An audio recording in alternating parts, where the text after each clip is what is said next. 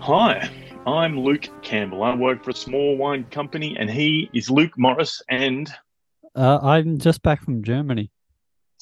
and together we are Luke's Talk Wine, talking all things wine and booze, sometimes popular culture, and think what to drink, when to drink, why we drink it, and the culture that surrounds drinking. Hello, Luke. Hi, Campbell. Have you missed me? I have missed you, mate. I've missed your scintillating repartee in the world of wine and all things culture. okay, And cool. I have been longing for this chat Oh. actually because you've been traveling the world, um, you know, Yeah. and, and seeing places that I only wish I could have been. So we'll get to that a little bit later. Okay. But what we have for you and the listening audience is Luke's Talk Wine, Season 4, Episode 11. And a couple of the topics we're going to hit today. Listening audience, if you don't know how this works and you're new to the podcast, what happens is Luke and I throw a couple of topics at each other. We toss them around. They might have a cultural bent or they might even have popular culture ideals at their epicenter. And we also might even discuss what we've been drinking and perhaps a question. And that's exactly as today's episode is going to go. So the topics we're going to bounce around is Luke Morris, Yeah. Brand, brand, brand loyalty. And does it exist? Yeah. And beyond that, you've just been in Germany, as you mentioned. I want to talk to you about drinks of the world and what is an Australian drink. yeah, And okay. then we've got a question actually here. Uh, Andrew, Andrew from Cremorne, Cremorne in Victoria, writes, "Why isn't more rosé made? ma- Let me start that again. Why isn't more rosé made out of Pinot Noir? Which is a good question, Andrew. But as is always, as the star of the pod, Luke Morris, what's been happening in your week world, your world this week, pal? uh, what's been happening? I yeah, I, I was over in. You say the world. I was I was just in Germany mostly. I went across to England. Um, I was going to say And- you wouldn't have flown direct to Germany. You would have had to go via Charles de Gaulle or Heathrow or somewhere. No, I went direct. Uh, you you can go direct to Berlin and you can go direct to Hamburg, and I went direct to Berlin, um, and uh, did the Berlin Marathon. Um, I didn't pay too much attention to the world of wine while I was in Berlin, to be honest with you, because I had my sights set on um, on the long jog.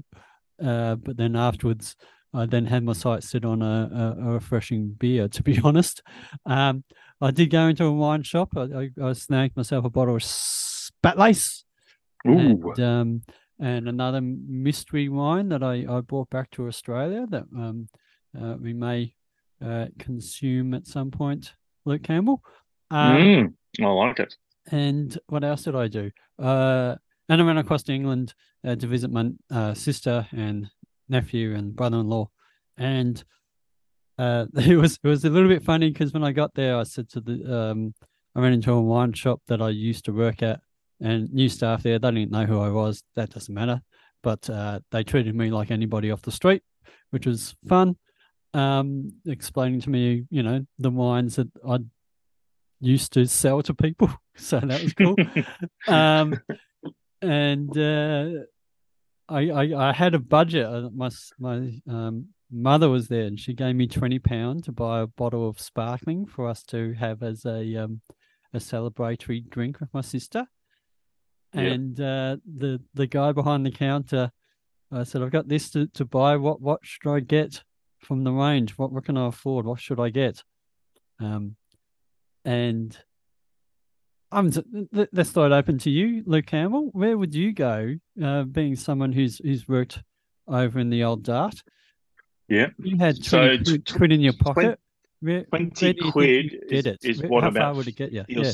60, 20 or 50, 60, 60 odd bucks Australian. That that would probably get you um that'd get you a half decent non-vintage champagne. It'd get you several bottles of prosecco. it'd probably get you a couple of good bottles of Cava. Uh, so I'd probably start there. I reckon English sparkling's probably still out of that budget. Yes, but actually, that, that that's true. Um, I think all those were on the cards. He did say I could go a, uh, uh, prosecco if I wanted, but uh, he's he said that uh, English sparkling wouldn't be really worth it at that price. No, Like he says, he, he said it's good, but it's also a little bit uh, pricey for what for what it is, which I think's a reflection of um, the amount of vineyard and demand versus quality at the moment, uh, really, for that wine. Um, hmm I know you. What did, what was was it Surrey that got a GI or or some sort Yeah. of So Surrey's got a GI, and I think there is there is. Uh, uh, I heard this stat just recently. Is a hundred. You keep talking. Actually, I'm going to look that up. I think it's 137 vineyards. It was an astounding fact. You keep talking while I'm 137 vineyards doesn't sound like a lot of vineyards. That sounds very small for the, uh, well, we'll say UK wine industry. So that includes Wales and Scotland and other parts. Um, people get Yeah. touchy when you start saying Northern Ireland and other things. But anyway, Yeah, um, true. But no, none, of- none of those wines were the ones that he, he, he, he recommended. In the end, he recommended Cremant de Bourgogne, Oh, wow. which is 20 quid. It must have been all right, but Cremant de Bourgogne. he said for the for the money you'll get a better better uh, champagne quality wine and i got to tell you taste buds around the um the glasses that were served on the night plenty of happy people. Everyone everyone thought gee that's a that's a pretty good drop. And it was. I thought from Cremant de bourgogne i can't remember who the producer was off the top of my head. Um but yeah really enjoyable. Yeah, right. So, according to Decanter, the British wine industry has increased 74% in the last three years. In three, uh, three years ago, so 2020, there were 500 commercial vineyards. sounds like a lot of retired lawyers to me but anyway keep going Today, there's 943 vineyards spread across, 943 vineyards spread across Great Britain. Three, nearly 4,000 hectares are now under vine, and there is some 165 wineries. There you go, 160 oh okay 165 wineries wineries. for Yep. uh, 900 odd vineyards Yeah. all right the story checks Yeah, so there you go. So I wouldn't have gone with Cremant de Bourgogne. Uh, I'm glad somebody else did. why what what um, what don't what, what what is your snooty uh opinion on the Cremant de Bourgogne Oh no, I think there's some great value to be had, but at 20 quid, you could probably so 20 quid, aka you know 60 odd Australian dollars over there, you could probably get a nice brut non-vintage, you know, like from one of the medium houses, I reckon. yeah I don't think that I don't think the shop had a, a, a large range of NV champagnes Mm. but um you're still I mean you- you're saying sixty dollars I think twenty quid buys you closer to the fifty dollar mark these days Oh, fifty dollars. There you go. All right. Yeah, and, and you'll find something like that in Australia, but I don't, I, yeah, I don't know what you'd get over there. I didn't look around. I didn't shop around. I went to the old shop that I used to work at, Weavers Yeah. Wine, Re- Weavers of Nottingham for anyone interested, and um, uh, really good business, and um, they're very specially with what they do, uh, so, but especially and also um, good, good, good products across the range. Uh, that's a plug for a business I'm no longer employed by. It can be really hard to justify opening a bottle of wine from the cellar on a Tuesday night when all you want is one glass. And that's why we've started Unbottled Wines. We're delivering seasonally curated, ultra premium wines from acclaimed Australian winemakers. These are wines that have never before seen the inside of a box and may never again. Why a box? Because the box keeps wine fresh for up to 40 days after it's opened, unlike the bottle, which goes off after three or four. So if you would like to be able to drink exceptional wine one glass at a time, check out Unbottled Wines. Use the code VINIFIED at checkout and save 10%. well, moving on from those ads, um, we have I this. It occurred to me, you know, you were in Germany and you might have wanted to, you know, dive into a, you know, as you said, you wanted to dive into a refreshing beer. Germany's like the home of Rieslings. Is Berlin? Oh, I guess I guess you didn't quite get. You said you didn't get into the wine scene. I don't know if Berlin's the deep. wine capital of the world, but it's certainly um, there's no, you don't have to go too far to find yourself in a wine region from Berlin. But brands and brand loyalty, like well, actually, that is one of the topics for this afternoon. But first up, why don't we start with drinks? Drinks of the world. Oh, okay. You yeah. mentioned you mentioned German beer.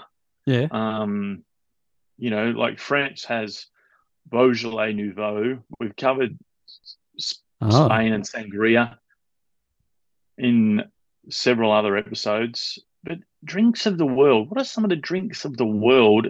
And what what is an Australian drink? And you can't say Foster's like if we're comparing it to a French Beaujolais. Drink what what is, what does an Australian drink? This this came about. I'll tell you how this came about okay. it's it's in a question a question came up in a presentation I was recently recently doing uh, as at a corporate engagement, and it was like the the the, the question was, oh, if you if you could drink anything in the world, what would you drink? And I said, oh well, I, I said wine. And they said no, anything from anywhere in the world. So and I said, oh, Spanish sherry. And they said, all right, well, you know, what's an Australian drink? And I actually couldn't answer. And I it immediately, I immediately thought of yourself being in Germany. You know, Germany has, they're known for their beer, even more so to their Riesling. Um, what what drinks of the world? Give me some. You know, what's um? I think- Italy has Amaro. Like what? Yeah, go on. Oh, I think you, what you sounds like you're referring to is basically stereotypes, which is, you know, they, they- I had to do a workplace uh, training thing that said stereotypes are incorrect. And I was like, no, stereotype types are, are true. That's why they're stereotypes. Stereotypes. They're, they're, they're just a generalization that don't apply to every individual person, but, you know, they apply on a sort of a mass level. Um, so, uh, the stereotype of Germany, yeah, you're right. Beer. The stereotype of Italy is things probably. I mean, from my circle, I think of old Italians. I think of grappa. Uh, I oh think yeah. Of, I think Yep. of Mexicans. I think of tequila. And Yep. the, the the funny thing is, when you start thinking about that sort of stuff, you then okay, let's ref, reflect it back on Australia, and I, it gets more muddied because you're closer to the flame. Like a Mexican who's a real Mexican might be thinking, oh, everyone everyone assumes it's tequila, but it's actually something else. Mezcal. Yeah. Maybe, yeah, yeah. Well, and that's what it really is for people living there. And so for you and me, it's probably harder for us to say what's the atypical Australian drink. But for someone in um, uh, Japan or England or, you know, uh, I was going to say Saudi Arabia, they don't drink very much in Saudi Arabia. Let's go, let's think of somewhere else, Mexico. Um, they might look at Australia and say, uh, sorry, Luke Campbell. Yeah, Foster's is what we think of when we think of Australia. We think of beer drinking Foster's, and that is the atypical drink of Australians. Yeah. Right. But- But, I mean, we, we obviously drink here closer to the flame is a great analogy. We obviously drink quite diversely. Um, you know, whether whether it's whether it's beer or mineral water or aquavit or you know wine, we obviously drink Yeah. diversely. But yeah, I wonder what it is. Um, what what would Polish you drink that's people an drink Australian? vodka. Russian Oh, people God, drink vodka. Uh, if I was on a night out in Australia, there's definitely like most places of beer. They can't. They, they got wine bars. If you're thinking of that sort of libation, I don't know. Oh, do you know what it is? Here we go. Yeah. Espresso martinis. Ooh. like the rest of the world probably wouldn't think Australia equals espresso martinis, but if you go out to any bar or club at the moment, you'll find an espresso martini somewhere in someone's hand. Somewhere in someone's hand. Yeah. Anyway, Yeah. somewhere in in the in, on a table, somewhere in the back of a toilet, somewhere. Yes. Yes. Well, the only one that I came up with Yeah. Okay. was was ginger beer, either Ah, alcoholic or non-alcoholic. I think that is pretty close to a cultural icon for an Australian drink. Okay. You're not So going to go France- sparkling red? Well, is, is that as I know it's cult, as culturally important, but is it as much of an icon in popular culture as a ginger beer? Probably not. You You reckon? are probably right. Nah. So France has Beaujolais Nouveau, and we have a schooner of ginger beer or a Bundy, bottle of Bundaberg Shandy. A shandy, Shandy. mate. Hey, I was I was in Tasmania recently. I was in Tasmania judging. Actually, I was very very. Uh, You at the sh- you at judge. the shandy judging judging. I was I was at a, I was at a bar in Tasmania, and a gentleman, a very esteemed gentleman, walked to the bar and ordered a shandy, and the bar staff said, "Oh, I can't make that."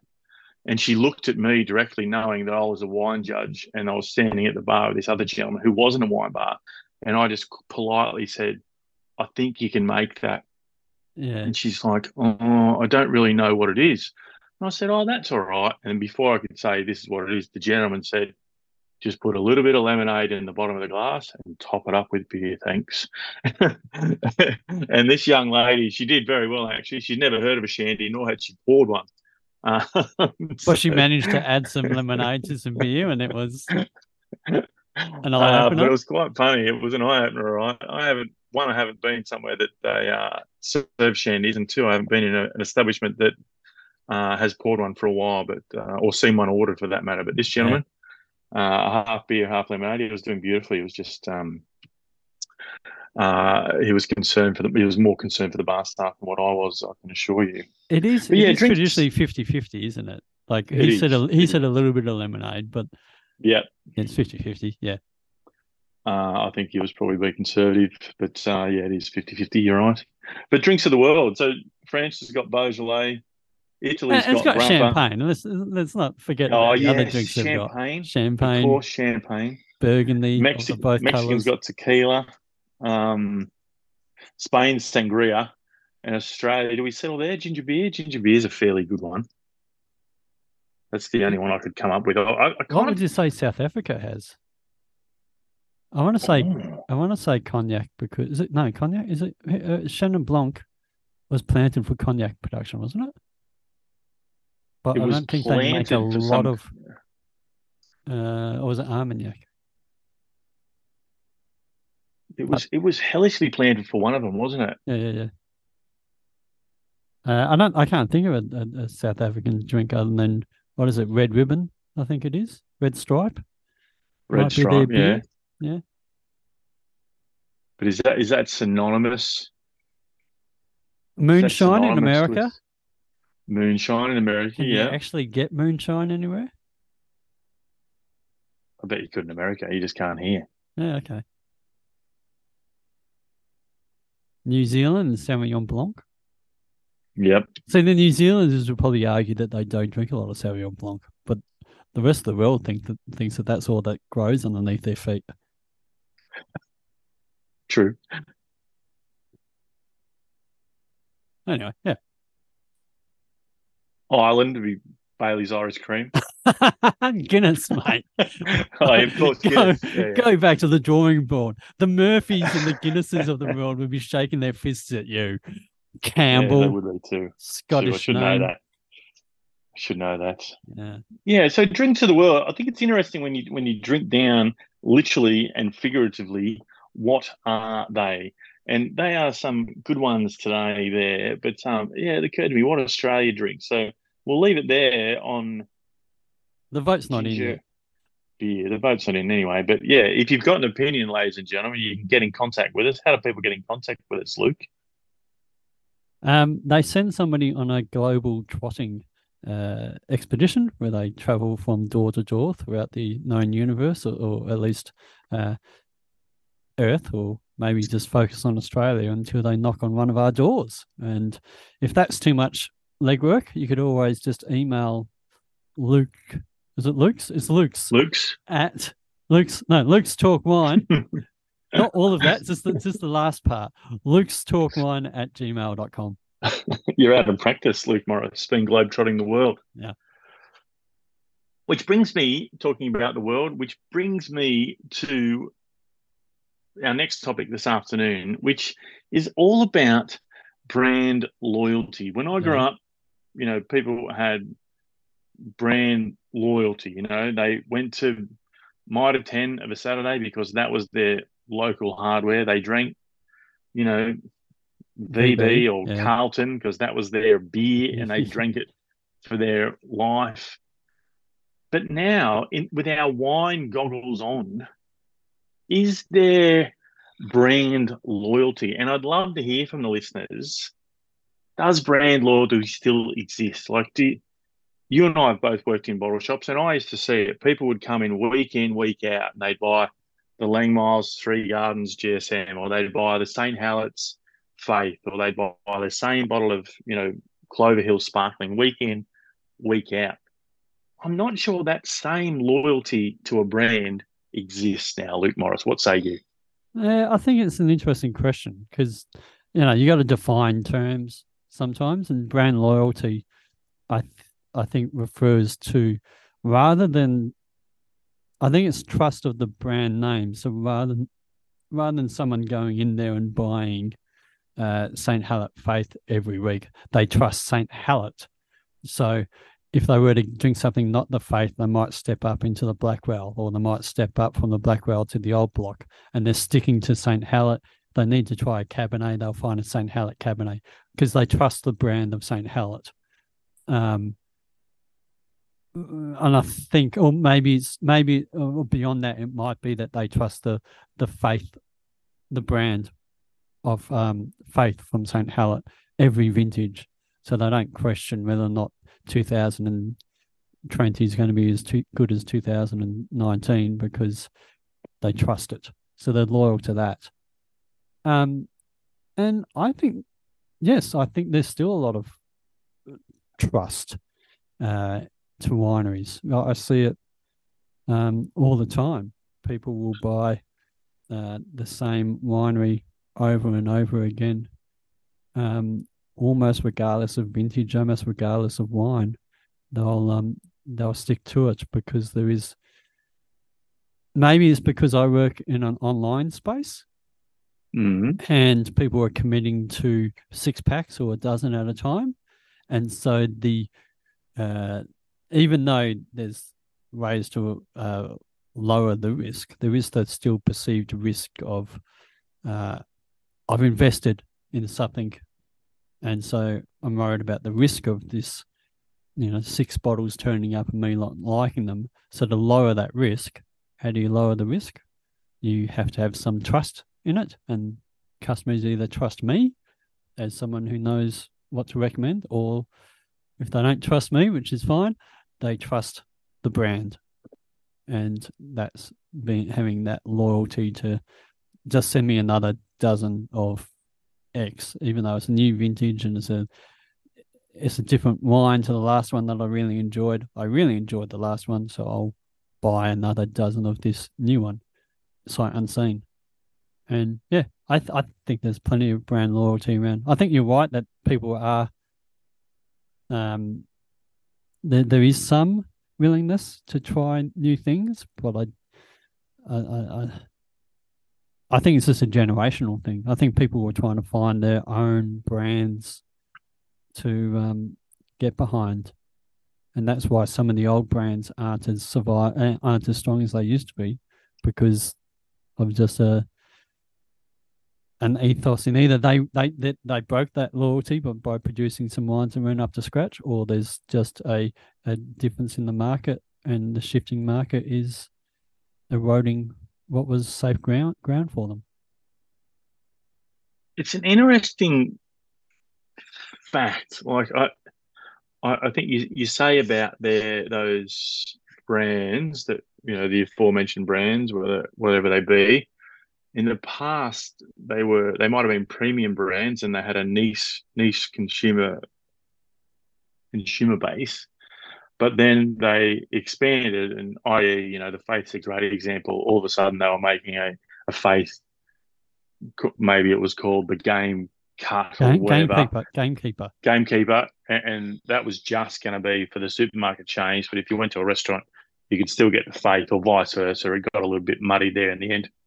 Do you think people just uh, they didn't they didn't drop off the brand, so to speak? They just decided to drink something else from the brand other than the Faith because they couldn't find it on a wine list anymore.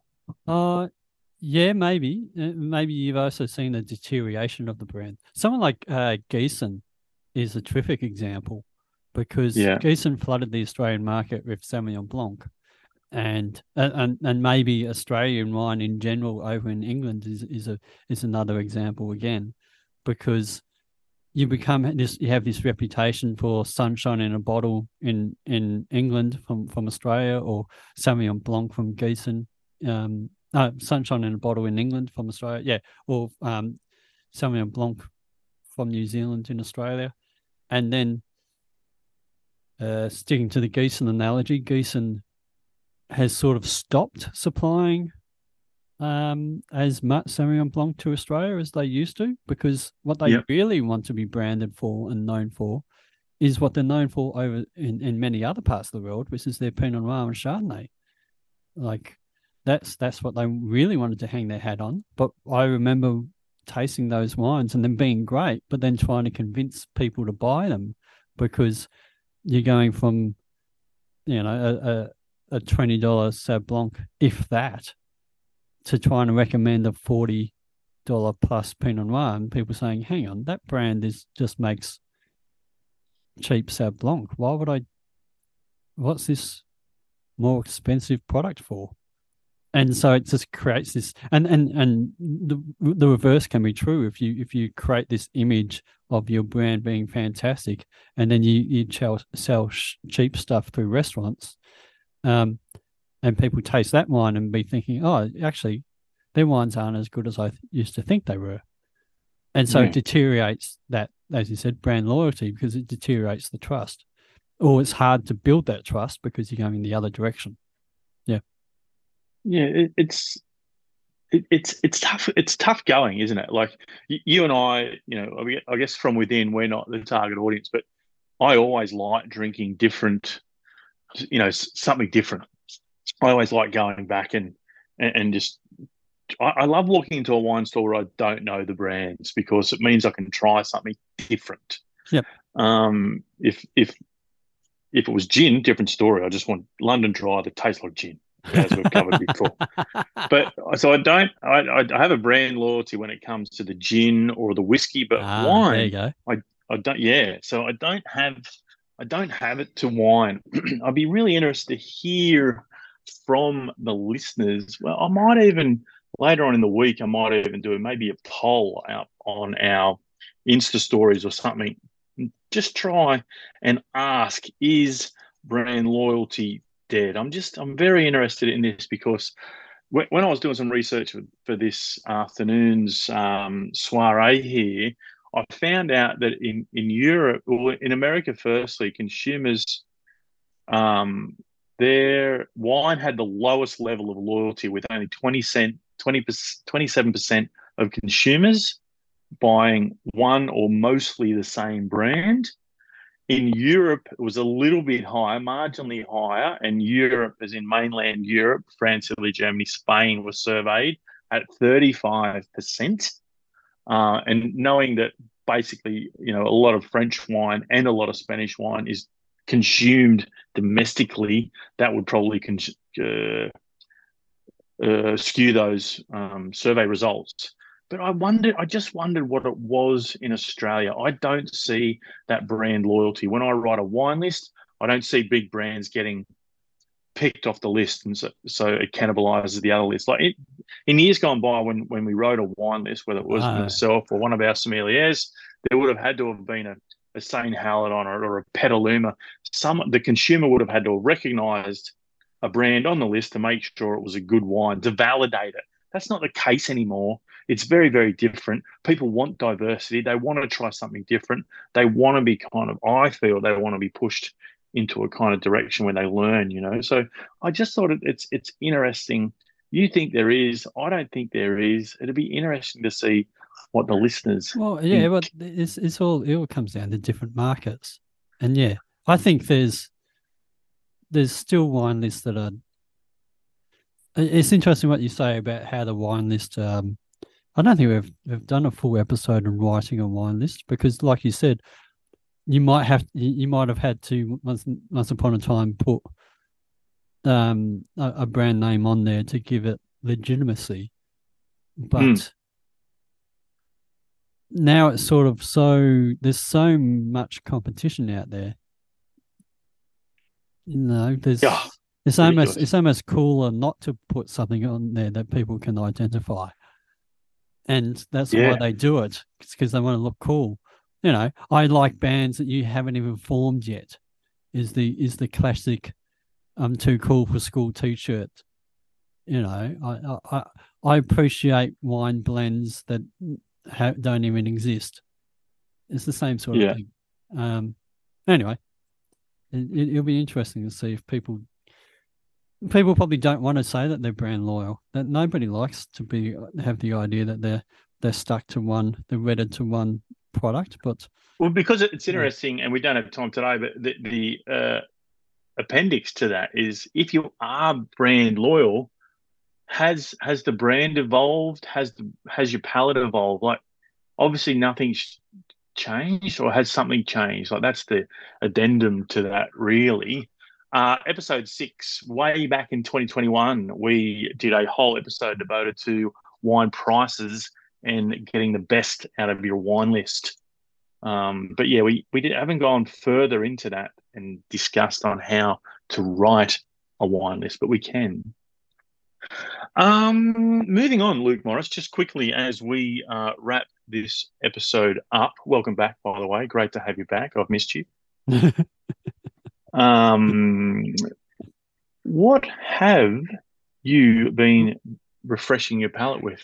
Uh, not rosé from Pinot Noir, which is what the question was going to be. Uh, what happened to rosé for Pinot yep. Noir? Uh, Pinot Noir prices, making straight Pinot Noir, is much, much, much, much, much, much, much, much, much, much, much more profitable than turning it into rosé. Uh, ah, yes. Pinot, the cost of Pinot Noir fruit is huge. I'll give you an example. Recently, uh, tasted a wine that tasted fine, good wine. It was rosé made from Merlot. Why? Because Merlot fruit is really cheap, so they don't mind turning that. Uh, you don't label it as rosé Merlot. You just label it as rosé, and um, that's fine. And people drink it because it tastes like rosé. Nothing wrong with the nothing wrong with the wine, but that's why you don't see a lot in Australia Pinot Noir rosé because it's far more profitable to make it as a wine. Um, yes, I hope that I hope that has answered uh, the question there. And beyond that, like rosé, Pinot Noir, sparkling rosé from Champagne is highly sought after. Oh, like yeah. you think of you think of Krug rosé or Billecart rosé or you know any of those great producers, all of those pinks, as they're referred to, are very very expensive. Good, uh, good answer. Quick fire answer. I like it. To mm. um, Anthony from Morn's question there. Well done, Luke Morris. Mm-hmm. I was breezing over that, but that is a quick fire answer. I like it. And and quickly, what have I been drinking? Spätlese with some fatty meats. Because yum. Ooh, uh, yum. What have you been drinking, Campbell? I have been drinking Nebbiolo. Would you believe it? I uh, had the presence of mind to open a bottle recently with my spaghetti over the weekend and it just it's just one of those things that just took me back to just how good Nebbiolo can be. It was an aged Nebbiolo, uh, albeit from Italy, from the Langhe region, and it was just outstanding. uh, there are some there are some Nebbiolos on my site, of course. I love Nebbiolo is probably one of, if not my favourite variety.